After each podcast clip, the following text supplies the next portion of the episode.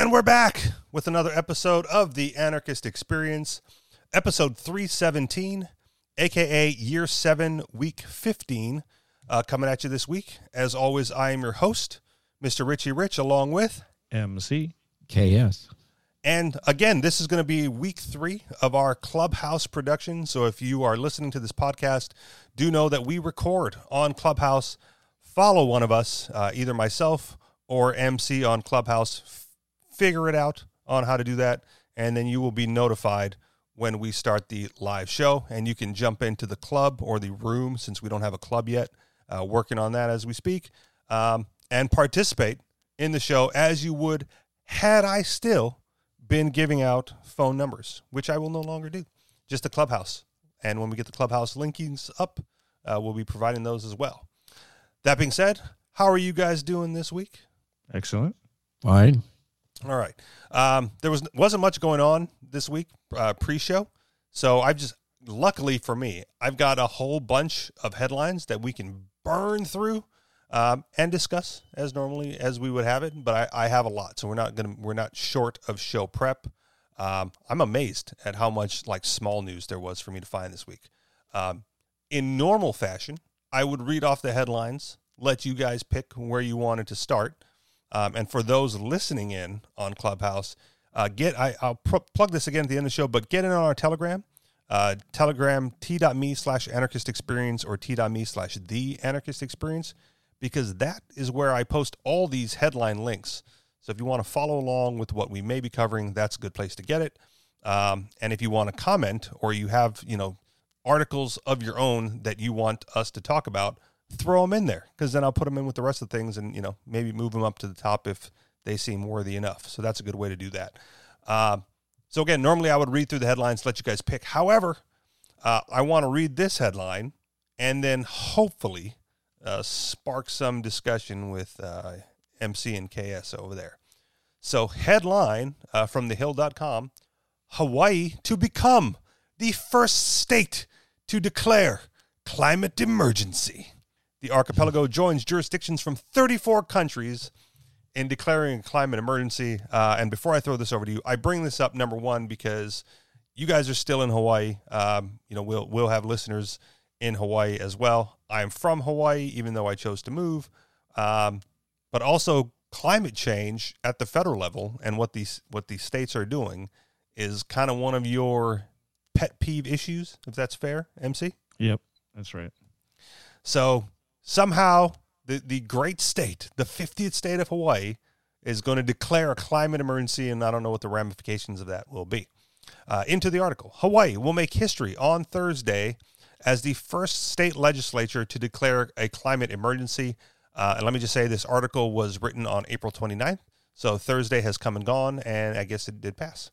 The state legislature is set to pass a Senate resolution SCR 44 that openly states that climate change threatens both humankind and the environment.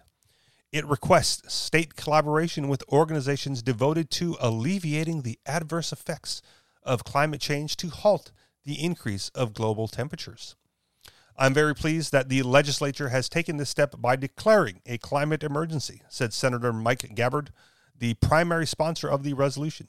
We must take strong action to address climate change relate uh, climate change related challenges such as sea level rise, coastal erosion, and the protection of our critical infrastructure.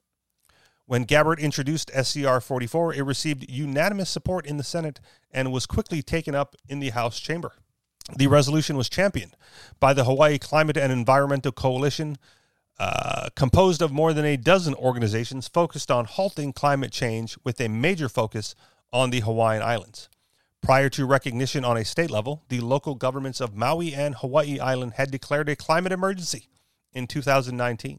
In the official press release, officials cite the mounting evidence of climate change as a major global threat, spe- specifically noting a 2017 letter signed by more than 15,000 scientists from 184 countries explicitly warning humanity of the need to shift away from economies dependent on fossil fuels and preserve natural ecosystems to stop environmental degradation.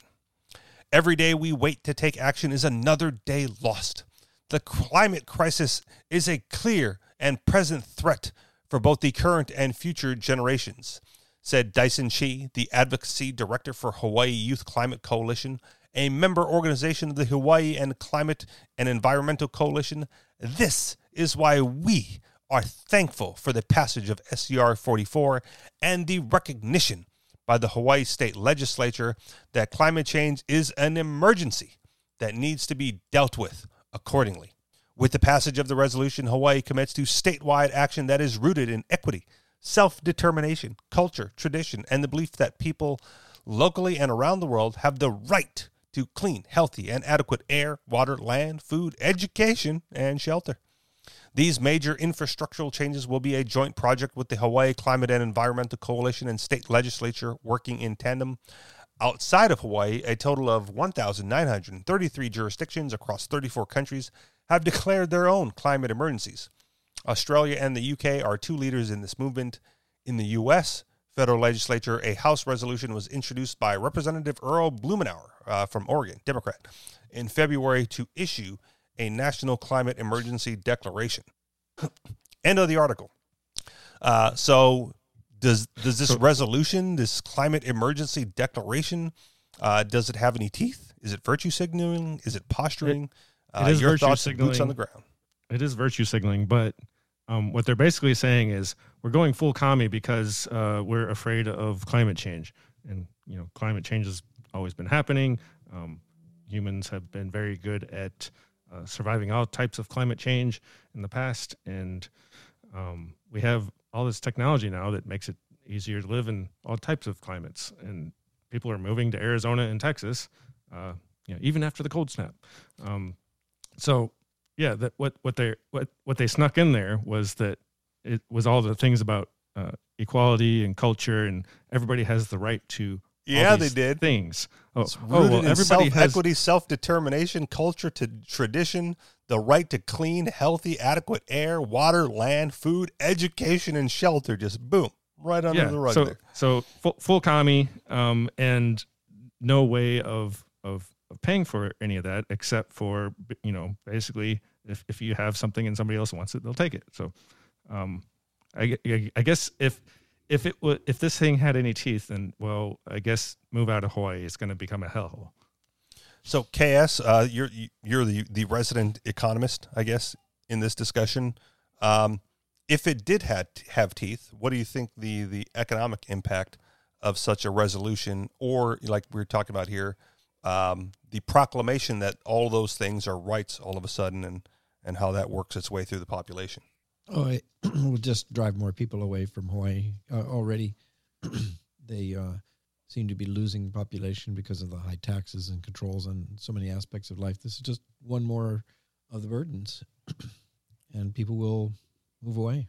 Um, I mean, I, I remember reading years ago. I don't know exactly when, but I remember years ago there was a headline of the newspaper showing all of the the places of uh, of Oahu that we're going to be inundated with water because of the climate change. And I, I'm I'm sh- I I I wouldn't be surprised if it said by 2020, you know, half of Waikiki is going to be gone or underwater. Well, these things just don't happen, but it doesn't seem to matter to anybody because it's the constant panic and fear that, and also, you know, they talk about oh, we're going to have uh, terrible hurricanes. Well, we we've had fewer hurricanes than uh, than before, um, but it doesn't matter to the people. They're they're panicked about it. They're fearful. They will take control. And uh, um, MC has been revealing to me a lot of interesting stuff on the internet that reveals how blatantly false these claims are, and yet it doesn't seem to ever stop it. To to challenge it is to be uh, labeled a, a denier, you know, like a Holocaust denier, and to be reviled. So it's tough for people to even stand up against it. So there's a handful of different directions that I want to take this discussion in, um, and I don't want to get too far away from the the main point before we're able to circle back. So you mentioned um, Waikiki and you know the rising water lines. Um, so I want to go off on that tangent briefly. Maybe we'll see. How, um, but how important, or as far as an environmental impact, is that really? Because I remember um, some years ago, probably within the last decade, there were talks of uh, erosion of the beach, right? Like the the natural occurrence of the waves coming in, like just wipes away the beach, and that's not good for tourism. So they were going, they were like pumping in sand onto the beach to extend it back out into. Am I am I misremembering this? Uh, Like, correct me if I'm wrong, gentlemen. Like, do you remember seeing this? Um, I within the think they re- replenish the beaches anyway. So right. I'm not. Yeah. So when it when it comes to you know the the rising sea levels, uh, you know, or you know eroding away at you know however wherever the beach would end up being with the rising sea levels, um, considering that they're already doing man-made things to you know artificially extend the beach and expand the beach or whatever. Um, is that really an issue? Like, wouldn't people just move away from the shoreline and then they would That- do whatever they needed to do? there there's a, a whole bunch of ways to look at the the problem. And uh, the first one to me is to look at history. And uh, well the the sea has been rising for 20,000 years or so. So or at least the last 10,000 I think. But uh, the the sea was four you know 400 feet lower. And so we've you know humans have survived uh, a lot of sea level rise. Um, but in just in recent history, if you're talking about the last hundred year, hundred years, uh, yeah, the sea level has been rising steadily, and but not by much every year. So it's it's very hard to even measure it. Um, if if you look at the the claims made uh, back in 2000 and 2004, uh, you know, around the time when uh, what's his name, uh, the, the famous uh, movie came out. Um, oh, the uh, the Al Gore? inconvenient truth. Yeah. yeah. Al, Al Gore's inconvenient truth. Um, all the experts said, you know, we'd have much higher sea level rise, and it would affect Hawaii's beaches. Um, well, um, you know, sea level has risen, but uh, the beaches are still, you know, a very popular place to go to, and um, it, and all the experts were wrong. You know, the the sea hasn't uh, risen to the point where it's overtaking the streets uh, near, nearby. So, um, One thing that just recently happened is that they've uh, passed the legislature, uh, I think, to uh, a plan to buy back the homes that were destroyed by volcanoes on the Big Island. Now, legislation some Talk years about ago. perverse incentives. Well, yeah. Uh, years ago, I mean, everybody knew where the fault lines were and where the danger zones were. But people on the Big Island, well, claimed um, uh, that, well, it's unfair that we shouldn't be able to get insurance. Insurance companies won't insure us in these zones. And so the legislature said that if, in order to offer in homeowners insurance in the state, you had to offer the same rate for somebody in a in a volcano zone as to anyone else on the islands. Otherwise, you can't sell insurance in this state. So the insurance company said, well, okay, we'll offer the insurance rates, which allows then financiers um, to finance mortgages. And they built thousands of homes in the Big Island on the danger zones. Then, when the volcano erupted and mowed them all down, um, then they claimed, oh my gosh, it's been a, a natural disaster. And so now the state legislature has instituted a buyback program where the taxpayers of the state get to buy out, uh, pay these people for their homes that were destroyed by the volcano.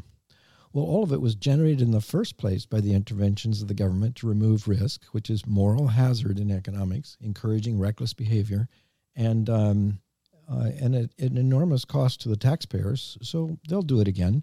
And the same thing with shorelines. The federal flood insurance offers uh, low cost, very low cost uh, insurance for homeowners to build right next to the seashore. Well, they've been doing this for years, and you know storms uh, do knock down houses, and doesn't matter. They can just rebuild and have the taxpayers pay for it. I think there was one guy in Texas that had rebuilt his uh, his home like 18 times at full cost, no cost to him, but at the cost of taxpayers because the federal flood insurance said, well, you get to get to keep um, uh, rebuilding, and now they've instituted a federal buyback program for houses uh, along the shoreline. So the damage is being done by government policy that encourages reckless folly, things that people would not do if they had to care about the full rec- uh, full expense. just a general question: Isn't it possible that insurance in general causes that sort of behavior? Um, I want to tie it in a little bit to the the riots uh, that have been happening and the the rationale from the rioters, right, as they uh, burn buildings and and pillage stores and whatnot is, oh, you don't have to worry about this because you have insurance, so you're going to be covered. So just let us riot. Well, of course, your the insurance companies are well of the risk. They have actuaries that evaluate risk, and they will charge you a rate uh, based on the measure of risk. And if the if the risk goes up because your store was burned down and there's riots uh, imminent, um, your your rates will either go up or you'll they'll deny you insurance. They'll just cancel the policy because the rates of the risk is too much. So it is paid for, and it's usually paid for the, by the people in those neighborhoods. A business that had to pay higher rates, insurance rates, will have to add a higher price, um, hire fewer people, maybe even go out of business in that neighborhood. So yeah, there is a cost, but they don't see it. It's um, okay. But having insurance in in and of itself doesn't necessarily lead to more reckless behavior in your mind. No, I don't think so. I mean, to an extent, you could say that well, people may drive more recklessly if they feel their car is insured, but the insurance companies evaluate these things, and they know that if you're too um, uh, prone to risk, or if you're, you know, um, if you have a record of drinking and driving, they'll cancel your insurance as long as they're allowed to. You know, a lot of times the government won't allow them to. Well, and then then we can bring that back into a government problem, right? By not letting exactly. By not letting that market uh, operate as it should, as it would naturally. Sure. They interfere in the market and skew how the how people behave and how things are paid out. Mm-hmm. All right. Um, circling back, like I said, there was multiple directions I wanted to take this conversation. Um, I don't I don't have a source for this article because uh, I don't remember where I read it, uh, or it might have been just in in conversation with uh, you know local people here. Um, when it comes to the idea of climate change, what what I've heard postulated is that through um, through throughout human history, humans have thrived in warmer climates right? Like the, that's the, a true statement. The okay, good. I'm I'm glad it is because again, I don't have a source for where I got it from. I just probably I, me could have been, absolutely could have been. So let's rehash that here. Uh, throughout throughout human history, humans have thrived in warmer climates. Um, therefore, cl- the climate change or the cl- in the direction that they're predicting getting warmer is actually a benefit to humans and that you know by by doing things that would restrict the climate from warming whether or not that's even possible on the human level right like bill gates blocking out the sun or whatever we'll you know we'll, we'll see what that happens um, is not only virtue signaling but if they are able to enact it is actually detrimental uh, to the future of humanity or the future thriving of humanity. Um, and then i guess my question for you mc since you believe that to be a true statement and i probably got it from you um, is there an upper limit to that to that uh, to that climate change, that temperature, like you know, positive zone, where at some point it just gets you know within reason, right? Like if it's a million degrees Fahrenheit, yeah, we're all going to burn up. But like within reason, like how warm should we allow the the the Earth to get before uh, climate change becomes a real issue that requires human intervention? Right. So the the theory is is that uh, because CO2 is a greenhouse gas, it traps heat. That the more of it that we put into the atmosphere, the hotter the planet will get. And we'll have all these temperature feedback loops that uh, increase the temperature of the planet over and over and over. And and the, the planet will burn up. That's that's the uh, psycho people. Uh, it's, it's it's complete babble. There's no truth in it at all. Um, so they take a little thing that's a little bit true that CO well, it's 100% true. CO2 is a greenhouse gas, and they expand that to mean that uh, the temperature of the planet will increase forever. Um, fortunately, we already know exactly what will happen when we have CO2 many times the levels that, that it's at now. So we could go to, we're, we're currently at 420 parts per million, which is uh, much better for plants than 150 parts per million. And what's good for plants is also good for humans because we eat plants and we animals that eat plants. Um, so uh, lost track of my thought. Oh yeah, so we we can get up to let's say 2,000 parts per million CO2. Um, maybe it'll take us uh, I don't know 200 years to get there. So I don't know. Um, but let's let's say we did that. Well, if we look at back at history, uh, the the largest expansions of life in, the history of the planet happened when CO2 was at higher levels, and maybe there's you know greenery growing uh, all the way up to the north and south pole. I don't know. Like, I mean, you, we we have his, historical records how how much uh, plants grow uh, further north as the planet warms. Um, but there was more life during that those times. So we already know what will happen when when there's more CO2 in the atmosphere and the planet thrives. Uh, well, life thrives. So it, we we also know what happens when uh, the planet cools. Life dies. We have uh, fa- uh, famine and disease uh, uh, historically through human history. Every time less things cools. grow, so you can't sustain. Yeah, you have you have less less food. You have well, people stay in indoors and and don't get as much uh, sunlight, vitamin D, and uh, people, are, I guess, are closer together. And yeah, I don't know if I mean nutrition is like a really big thing. So, right. Know? Like like uh, I, I like uh, what's what's his name Bjorn Lomborg.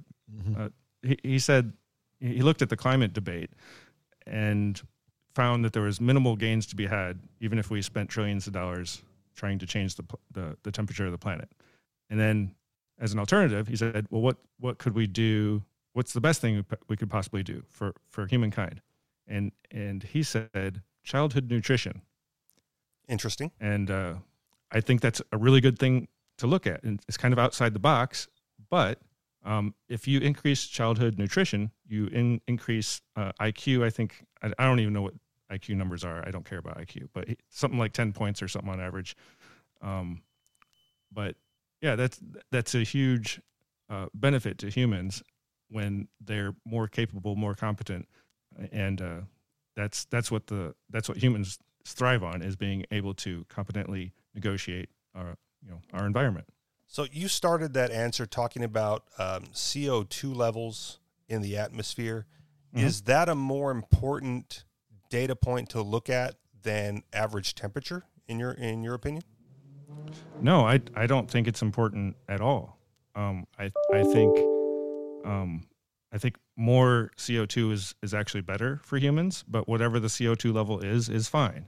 It's a trace gas. When you're talking about parts per, per million, um, think about it. It's you know 150 parts per million is an extremely low number, and and we we know that because plants have a hard time growing at 150 parts per million. Um, we're currently at at uh, at a high of like 420 parts per million, um, but it's low compared to history. And but we, we, we also know that plants grow better at 420 parts per million than than at 150. So it's better.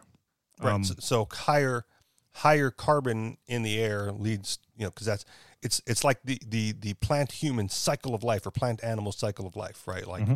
humans um, exhale carbon dioxide, and that's what the plants use to synthesize and grow. Mm-hmm. So what we exhale, they take in, and then they produce, you know, fruits and vegetables and everything that we then either eat or feed to our food, um, and the cycle continues. So what you're saying is we have to increase right now based on based on the historical data we have to increase the amount of carbon in the air to stimulate plant growth so that we can thrive well, as an animal species. I, I, would say we don't have to do anything. Just, just th- that's not the thing that we should be worrying about. Well, that it would be beneficial then if it were to increase. Well, it certainly wouldn't be harmful. Um, I, I think what is harmful is is at, at, this point thinking that that humans should try to regulate uh, CO two in the atmosphere or the temperature of the planet. Uh, there's much better things we can we can do with our time. And childhood nutrition being one of those. Definitely, I think that I put that on the top of my list as far as things we can do to benefit the planet and humanity. Because when when you have a, a well-educated and uh, economically uh, sound economy, wait, wait, that didn't. what am I trying to say? If, if you if you have more wealth in, in society, then you have people that are capable of taking care of their local environment. Okay. They're, they're more likely to keep their local environment clean. Um, so, uh, one example is China. There's there's some people that says, well, well, China's growing so fast that they have no choice but to keep using coal. Now, I don't care if they use coal as far as how much CO2 they're they're emitting, coal is it creates other pollution along with it. Um, CO2 is not a pollutant, but uh, coal, coal uh, emits a lot of particulates in the atmosphere, and, and more people die from from coal than any other form of electricity production. So, uh, just because there's uh, stuff in the air, and some people have hard time breathing, and, and a lot of people die from that. So, if if we could move to nuclear, I think that's the uh, best solution because as the lowest impact on the environment and uh, produces uh, the most efficient electricity. And especially if we can get some uh, advanced nuclear plants called uh, thorium reactors.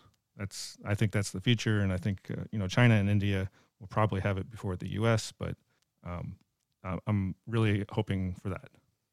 Bjorn Lomborg is quite a fascinating guy. He's done lots of research on this, and one of the things that he points out is that far better to devote our efforts towards adaptation to the situation um, than to try and just uh, fight it. Ah, uh, but is that example, what humans do? Humans well, yes, mold actually, the environment around us to suit our needs. Well, Ch- China China tried that when they when they thought that they were smarter than the environment, and they they straightened the river so that they'd have more farmland, and then and then the, all the farmland dried up, and they had no farmland.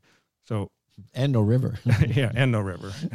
so, yeah, people are uh, extremely stupid. Um, one of the things that um, Bill Gates wants to do is is pollute the upper atmosphere to reflect light away from the planet and cool yeah. the planet. Now, scientist I, I Bill Gates, right? Not scientist the, Bill Gates, not not the medical expert. Yeah, yeah, Bill not Gates. the medical expert, the scientist Bill Gates. Yeah. So he wants to cool the planet, and, and a cool planet ends up killing more people and plant life than a warm planet. Um, so, but the reason they get away with it is because of this crazy theory that has no scientific backing at all that there will be temperature feedback loops that overheats the planet and everything dies, even the plants. Even the plants won't be able to survive the, the temperatures that are coming. And and that is something that most scientists don't believe in. You know, does, does theories does theories like that though uh, play into the conspiracy uh, of Bill Gates being uh, was it a, a, Malthusian eugenicist who wants to restrict the population of the planet, and this is the backdoor, underhanded way that he gets to to manifest that? Per- perhaps, and I, and I don't know, you know what what he actually thinks is the best temperature for the planet or the best amount of people on the planet. You know, but there used to be people who who discussed that, even wrote books about it. You know, there's there was people that said, um, you know, the, the, the planet can't handle five billion people, and now we've got more than that, and and yeah. uh, economies of the world are are better than they've ever been. So, uh, more people seems to bring more wealth, and people are not uh, a a negative for for the economy or the planet. Uh, people are a positive.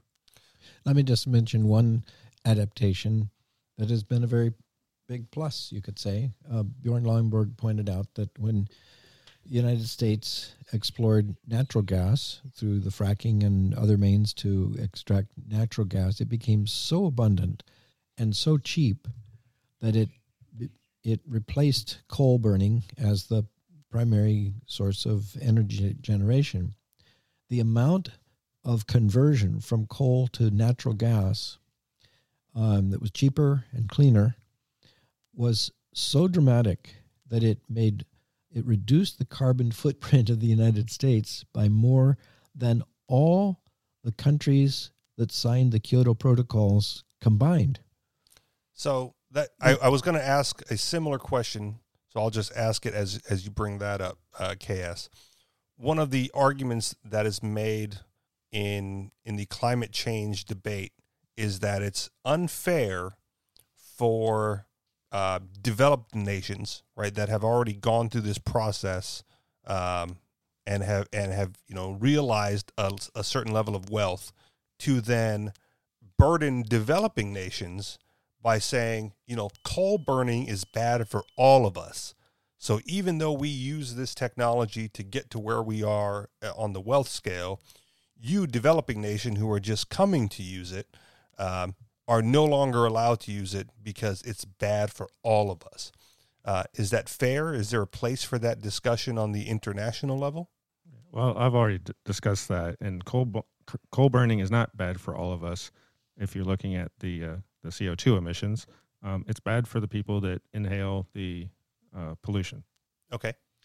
The, the, the point for that though is that you know the since the emphasis is on the, the, the coal is bad, they the the the advocates of um, um, you know climate change policy have not recognized that innovation in the marketplace has created a very positive result that they are asking for but they're not recognizing it. They don't that because that's not really their purpose not really what they're after. You know if they really wanted if they really said well reducing carbon footprint was good they would be cheering on Yeah. this conversion to natural gas but they're not Well, and it's it's more- it's funny that you bring that up as well, right? Because we're we're sitting here uh, advocating for a warmer, more thriving climate, right? So shouldn't if that's our goal, so to speak, right? Shouldn't we uh, be arguing against the move to natural gas that reduces the carbon footprint? Shouldn't we be pushing for coal? No, I th- I, I think you're twisting things a little bit. I, I That's fair. I I advocate for not worrying about what the CO2 is because it's it's not an issue. That they're they're trying to make it an issue. One reason is because they want the uh, people in the government and uh, corporations want complete control of the uh, energy production in, in the U.S. and around the world. That's what they're after. It has nothing to do with saving the climate. Uh, but That they're pa- using That much I Uh, understand, but you've also said like historically 420 parts per million had more plant growth, a, a more thriving environment. Um, Right. and we're currently like, you know, well below the 150 mark. no no we're we're currently at 420. Oh, okay. I Uh, misunderstood earlier then. the the 150 was the lowest we ever were, right? Okay. And at 150, plants have a hard time growing. Currently, we're at 420, which is much higher than 150, and and things are actually, you know, food production is actually up around the world. Okay. I misunderstood that part then. I, I thought you were saying we were, we were close, like historically 420 was a good spot and we were closer to the 150 mark now. I apologize. Yeah, and historically, we've been hi- as high as you know 2,000 or higher parts per million, and and and life thrived even more at those. So I'm not saying we should move towards that. I'm saying we should appreciate what we have. The planet is pretty great. Okay. and we should we should not let the government take over energy production. I think uh, when those very high levels of carbon existed, isn't that when we had the dinosaurs and tropical jungles over the whole planet for millions of years? I mean, Right. it was a much, much more lush um, world environment. In fact, that's where the oil that we get today and the coal that we get today came from the vast amounts of carbon that was generated, uh, you know, plant life that was generated during those warm times. Uh, but it's it's it seems like that's what the environmentalists want. They're just doing the opposite to get there. Is that fair? D- depending on which environmentalist you ask, there there's a lot of people that, that believe what I'm saying. Um, Okay. There's uh, uh, uh, a collusion in, in government and uh, the government organizations uh, and the ed- education system to demonize CO2 production. But the reason they want to do that is because uh, most forms of, of power production produce CO2 as uh, as a byproduct. It's not to me. It's not a negative byproduct. It's a positive. Okay. But the the reason they, they're pointing it out is well, at, at one at one point, they uh, people went to uh, I think it was Congress. They wanted to maybe it wasn't Congress, but some some government organization that that labels things. They wanted to label uh, CO two as a pollutant, Right. And that's and that's ridiculous because CO two is a foundation of life on this planet. Well, It's and not- and knowing that if they label it a pollutant, right, then they can criminalize it. Then that's one more thing that they can bust anybody on, you know, as Right. kind of a catch-all. Yeah, so they want so so that failed. Thank goodness. Um, they didn't get to label it as a pollutant because people stood up against it. Um, but what what they're trying to do now is saying, well, there should be limits on the amount of CO two production. and there's no there's no scientific reason for for doing that. Fair. But um, yeah, because because we, we have historical evidence of what happens to the planet when CO two is higher. Ah, but don't you dare say follow the science to them because it doesn't fit their narrative.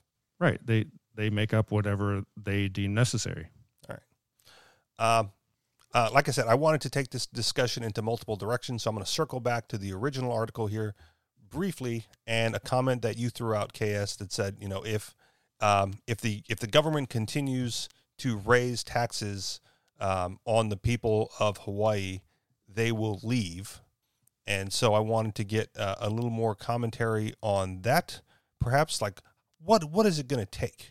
Uh, number one, um, and it seems as COVID restrictions are being lifted, even though they still kind of suck in Hawaii, um, it seems like tourism is picking back up in Hawaii, which you know, good for the economy, good for good for the people who are working there, and does does that increase in you know tourist income to the state uh, affect the amount of taxes that the the state needs to levy on its citizens?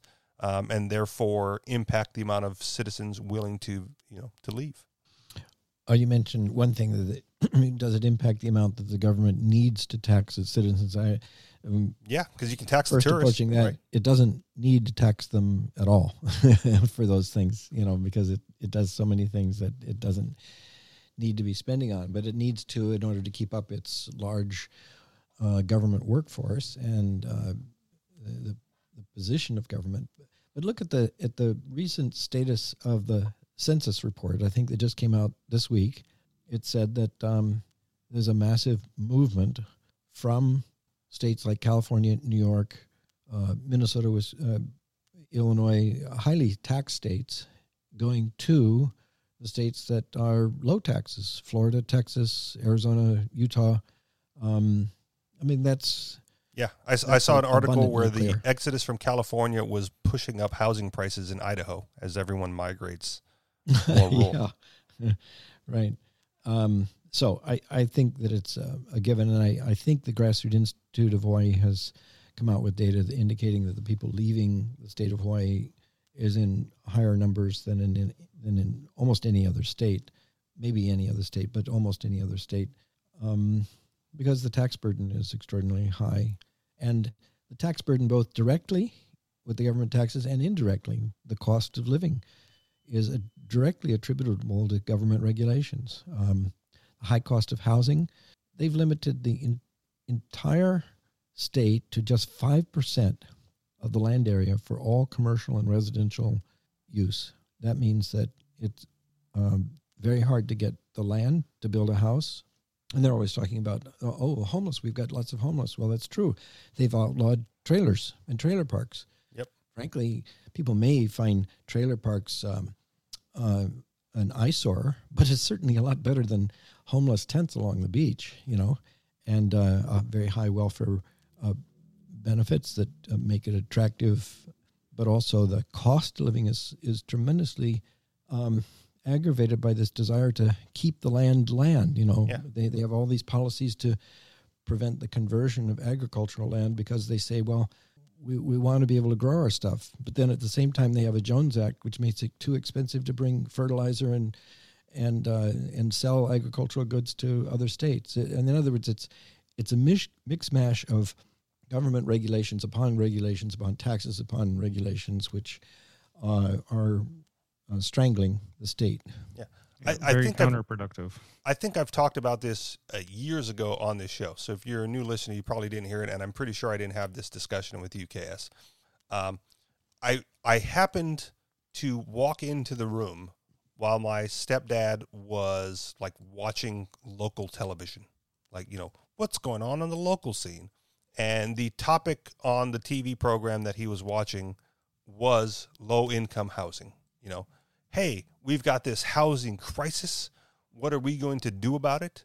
Um, and they were interviewing the developer, and the thing that stood out most to me was the developer. Like one of the, I, I don't remember which one it was, but one of the larger developers, maybe the largest developer in the state of Hawaii.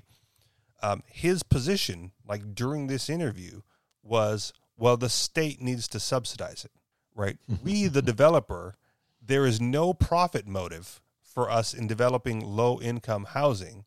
And therefore, we're not going to build low income housing unless someone else foots the bill.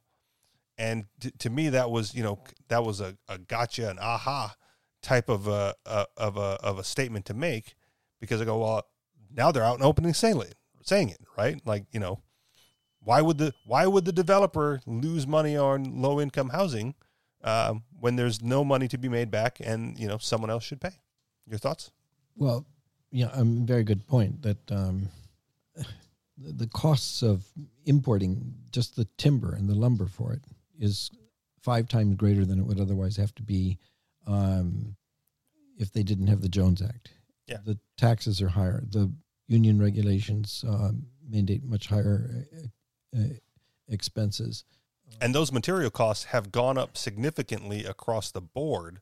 Um, I'm I'm privy to information that would indicate that there's uh, building material shortages in Hawaii at the moment, where you know even if even if you wanted to begin a project, you couldn't hit up the local Home Depot and get the proper supplies. And I don't even know if that's Jones. Act related or Jones Act exacerbated. Um, but that's you know that was that was the big indicator as far as media is concerned, going like, you know, he, you can no longer hide the inflation. Look how much it is for you know a pallet of wood.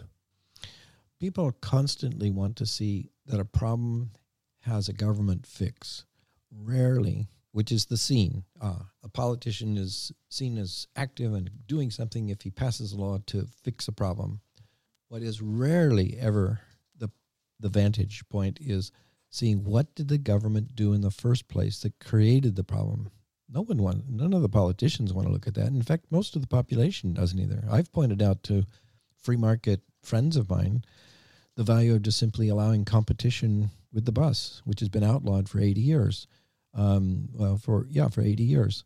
Um, competition brings us phenomenal things, like you can see with our, our cell phone. Once once they ended the AT and T monopoly on long lines in the 1980s, suddenly you had this burst of creative, innovative, low priced um, customer service and and new ideas that happened in communication. We'd have the same thing with transportation if it was just allowed. But people don't want it to see that the government is the cause of it. They wanted to see what what can, can the government do to solve this problem, and they usually just make it worse with another, you know, um, uh, problem tacked onto the top. Ah, KS, because it matters little how we got to where we are. We are now where we are, right? How we got to point A is irrelevant. What matters Yeah. is what solutions can we develop to get from point A to point B. And if those happen to be, you know, best served government solutions, then so be it. Yeah, MC has pointed this out to me in time again, time and again about how the whole purpose in politics isn't to solve the problem; it's to reward the campaign contributors and the cronies and uh, with, with the massive funds. That's why they don't want to see a solution in housing or transportation because there's no money in it for the for the cronies. Yeah. And and you know, the, I keep forgetting about that. those cr- those cronies would be those developers, right? As I mentioned, saying like, no, we're not building unless someone else pays, unless someone else absorbs the cost, uh, and then we so that we can make a profit, we won't build, right? And if that's if that's their position, right, then how do you get the government to lift restrictions out of the way where competition could enter the marketplace and put those dastardly companies out of business and let people who are able to build at lower costs for you know for lower income housing and find a way to make a profit to enter the market and thrive.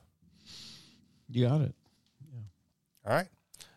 Let's move on because uh, we talked about how to uh, the, the people moving away from Hawaii as like you know the, the tax burden is so enormous that the the only alternative that they can see to better their lives uh, is to get away. And I'll be I'll be upfront.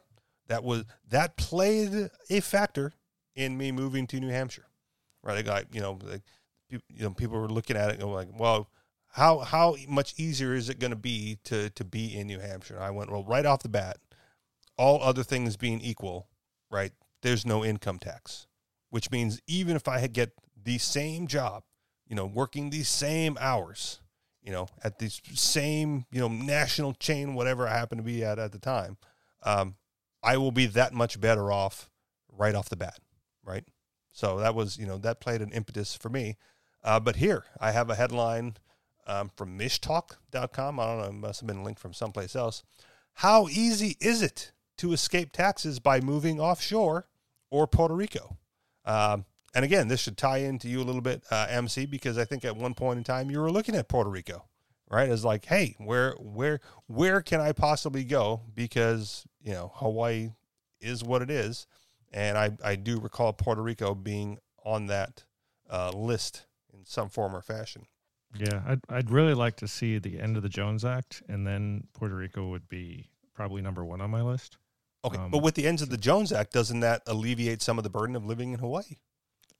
It does, uh, but they just went full commie. so- Okay, with the climate change. All right, fair enough. yeah, All right, into the article. Unhappy with Biden's tax proposals, so are many others. Let's discuss moving offshore.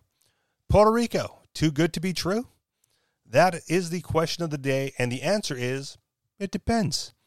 If you are willing to live in Puerto Rico and can do business there, then the short answer is yes, go for it. If you think you can escape capital gains taxes just by moving, the answer is a lot more complex. Slash your taxes to zero? Not exactly. Uh, Robert Wood, a tax contributor to Forbes, addresses the above question in his article Move to Puerto Rico, slash your taxes to zero? Not exactly. Puerto Rico hopes, this is from that article, Puerto Rico hopes to lure American mainlanders with an income tax of only 4%, legally avoiding the 37% federal tax rate and the 13.3% California or other states rates sounds pretty good. What's more, there is no tax on dividends and no capital gains tax in Puerto Rico. However, some big cautions are in order. First, forget about easily avoiding U.S. tax on the appreciation in your assets before you move. If you move with appreciated stock, Bitcoin, or other property, and then sell, all of that pre move appreciation is still subject to U.S. tax. Only your post move appreciation will be subject to the special tax rules in Puerto Rico. In fact, to escape U.S. tax on all of the pre move appreciation, you generally must wait a full 10 years after you move. That is hardly a quick fix. What about selling your U.S. real estate? That will always be U.S. source income. That means it is fully taxed in the U.S. even if you move to Puerto Rico and then wait 10 years before selling. There are other fundamentals about the rules too. First, as with any move, you have to actually move. Your tax home, your real home, must be in Puerto Rico. Remember, just like any move from one state to another, it has to be real. Try to avoid messy facts that don't look like a permanent move. If possible, sell your home, move your family, sever connections to your old local clubs, and so on. After all, if you are later ruled not to be a Puerto Rico resident, the IRS is back in the picture asking for back taxes, penalties, and interest. Jumping out of the article very briefly, um, it's kind of funny the way they worded that because prior to the uh, COVID pandemic, uh, Mark Edge of Free Talk Live uh, moved to and became a resident of the Northern Mariana Islands.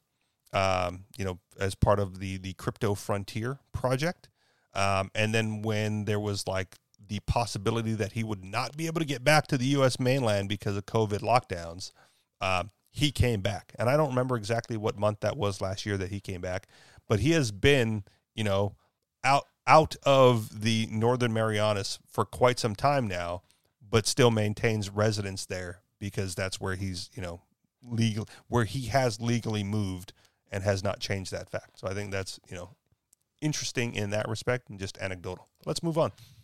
Uh, back into the article. Puerto Rico is perfect for whom?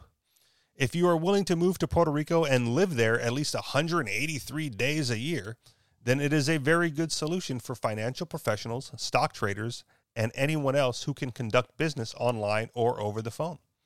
One would not have to renounce citizenship or do anything else drastic. I know prominent people, one whose name nearly all my readers would instantly recognize, who did exactly that. I believe he has been there for 10 years now, which means all accumulated capital gains are now at a 5% long term rate. Not a quick capital gains fix. For those seeking to avoid capital gains, current long term capital gains are 0%, but only after the move. Also, consider even more detailed information by DC tax attorney Peter Paulson in Tax Weary Americans Find Haven in Puerto Rico from that article. New qualifying residents have 100% tax exemption from Puerto Rico taxes on all dividends and interest income and long term capital gains accrued after becoming a qualifying new resident. As for prior unrealized capital gains, the statute provides that the total net long term capital gains generated by a resident individual investor related to the appreciation of the securities owned by such resident individual investors before becoming a resident of Puerto Rico, which appreciation is recognized 10 years after he or she became a resident of Puerto Rico and before January 1st, 2036 shall be subject to a 5% tax in lieu of any other tax imposed under the code. So that January 2036 mark is coming up faster than you think. Paulson provides examples in his article and even a phone number if you wish to contact him. Whether or not one can escape taxes by moving to Puerto Rico depends on your purpose, current income, and for capital gains avoidance, how long you're willing to commit to living there. Puerto Rico a state? This tax haven dies on the vine as soon as Puerto Rico becomes a state. Democrats desperately want to make Puerto Rico a state not for the benefit of Puerto Rico, but rather to pick up two more Senate seats. For investment purposes, Puerto Rico is doing what it is doing on purpose. Those are the competing forces. Uh, net capital gains tax would approach a whopping 60% under Biden's proposal. In case you missed it, please consider the post on which this one is based. Uh, net capital gains tax would approach uh, blah blah blah. I am pleased to help in any way I can to avoid uh, to anyone who wishes to avoid such taxes. End of the article. So I'll throw this one uh, to you first, MC. Is Puerto Rico still uh, on your on your radar? You know, aside from uh, what, what you mentioned earlier, and for UKS, is that the next move? Can we get from Hawaii to Puerto Rico? I was in Puerto Rico once, and I'd say that the first image that comes into my mind is how hot the water was. I mean, the uh, you, you, jump into the ocean expecting the nice, refreshing feeling you get here in Hawaii, and and it was like a bathtub. I couldn't wait to get out. Well, as, as soon as Bill Gates cools the climate, that your water temperature of Puerto Rico will go down to that of Hawaii, so no problem yeah, there. Then we can go ice skating there. yeah, I would say if yeah, definitely if, if Bill Gates su- succeeds, then I'll, I'll, be in Puerto Rico. Uh, but uh, and, I mean, there are, there are some other benefits because some other people are moving there to to escape taxation. Um, those are kind of people that I, I would want to be around. You know, same same thing with uh, Texas or uh, New Hampshire, for example. Yeah, um, that's uh, you know, those are uh, yeah, those those are those are my kind of people. Yeah, I'll just end with that. the the the tax thing when picking out this place because this is one of the disadvantages of New Hampshire uh, is you have to look at the overall tax burden mm-hmm. depending on your objective, right? Like right now we rent, and I know the argument that says like, well, property taxes are built into your rent. Yeah, that's probably true, um, but at the same time, I don't see that, right? But what I do know is that if you're you know if you're looking at investment property and property tax is a concern to you, right? Hawaii, uh, even though it's typically more expensive across the board, right, has like the lowest property tax burden in the nation, and New Hampshire is like the opposite. And the mm reason it's the opposite is because every other area for taxes is relatively low comparatively right? There's there's there's no income tax, there's no general excise tax, there's no sales tax. So th- those things that you know affect people on the daily aren't seen, right? Like there's there's no state, there's no there's no income tax taken out of my paycheck. And you know when I buy a 99 bag of chips at the supermarket, it's a dollar. It's just you know 99 cents or whatever I said. Um, but it but the the the the tax burden is hidden in my rent, right? And New Hampshire being one of the highest property taxes in the nation may offset that, but it's difficult to calculate. Your thoughts? Um, it is uh, one of those uh, calculation things. Yeah. Um, however, uh, I I think there is an advantage. Uh, well, there, there's a disadvantage for for people uh, wor- working for a living in, in Hawaii. So if you're running a business, or if you're if you have a, an, an employment check, um, there's a significant disadvantage because the people in Hawaii want to tax those people the most. Um, and the people in, in Hawaii, um, a, a lot of people uh, are wealthy and and if they moved from somewhere else to Hawaii with a lot of wealth, then they're they're not in that that class of people. So th- those people and those people are often voters. Um, Yeah. Don't don't want to raise property tax because that's where the bulk of their money ha- is sitting in in in property. So As they are wealthy. Right. And so it's one of those weird things that if, if you're already wealthy, Hawaii's a pretty good place to be. Uh, if you're trying to get there, uh, it's it's much harder because um, they they tax uh, uh, employment so heavily and uh, tourism and and other things. So KS? and oh, go and- ahead. and No, the cost- yeah, and the cost of living is is high because uh, the Jones Act too. Um, I I'm, wonder. I, I wonder if the people in uh, Congress, like you said, the Democrats want to, Puerto Rico to become a state because it's uh, likely to add to Democratic votes. That may be, but they may not be the kind of Democrats that they uh, might want. I mean, here, if this, if Puerto Rico really represents a low tax option, I mean, it might be the might not be the kind of uh, Democrats that they would welcome. Maybe it would work against the kinds of things that uh, Biden is working for. well, what about DC then? Because there is a, the, the movement is moving forward in getting uh, the District of Columbia statehood all of a sudden. Like that's on the table and and for the same reason, right? To to get more Senate seats for the Democrats. Yeah, I mean, it, yeah, it could mean a couple more, um, a couple more votes. Uh, frankly, I don't. I mean, it from a, just a, a purely Democratic uh, point of view, I don't see. Um, I mean, I can see why it's a ma- matter of balance of power and and stra- strategic uh, interest to keep people from voting for president. But I think that it's um, Or no longer a balance of power and just tipping the scales permanently in their direction. Right? Uh, that, that was I- the biggest think- concern, right? If they if they get Puerto Rico and DC and they get the Democratic Senate seats and you know they get all of that and then they pack the Supreme Court, then they basically they are now a one party system. That's the concern. Yeah, I, I but I think politics is much more fluid than that. I think uh, the balance of power can switch um, overwhelmingly um, in any direction, um, depending on who it is that's making the arguments and, and what the circumstances are. So I'm, I, I don't worry that they will take a permanent control over the country. Usually, whenever one party has too strong a position and don't, and of course they're bound to screw it up. Um, whether it's Republicans or Democrats, they're bound to screw it up, and then the, the population will reject them and and recoil in what they think is another direction, but it's just going back the other direction. So I'm not worried about that. All right. MC, you? Uh, no, I'm not worried about it either. All right. Final thoughts from either of you gentlemen? Nope. All set. Good All right. show. Let us wrap this up then. Thank you very much for listening, everybody. You guys know where to find us. Anarchistexperience.com on Telegram. Like I said earlier, t.me slash anarchist experience or t.me slash the anarchist experience. And if you'd like to contribute to the show financially, you can do so through Patreon, patreon.com slash the anarchist experience. Thank you very much for listening, and we'll talk to you all next week. Peace. Aloha.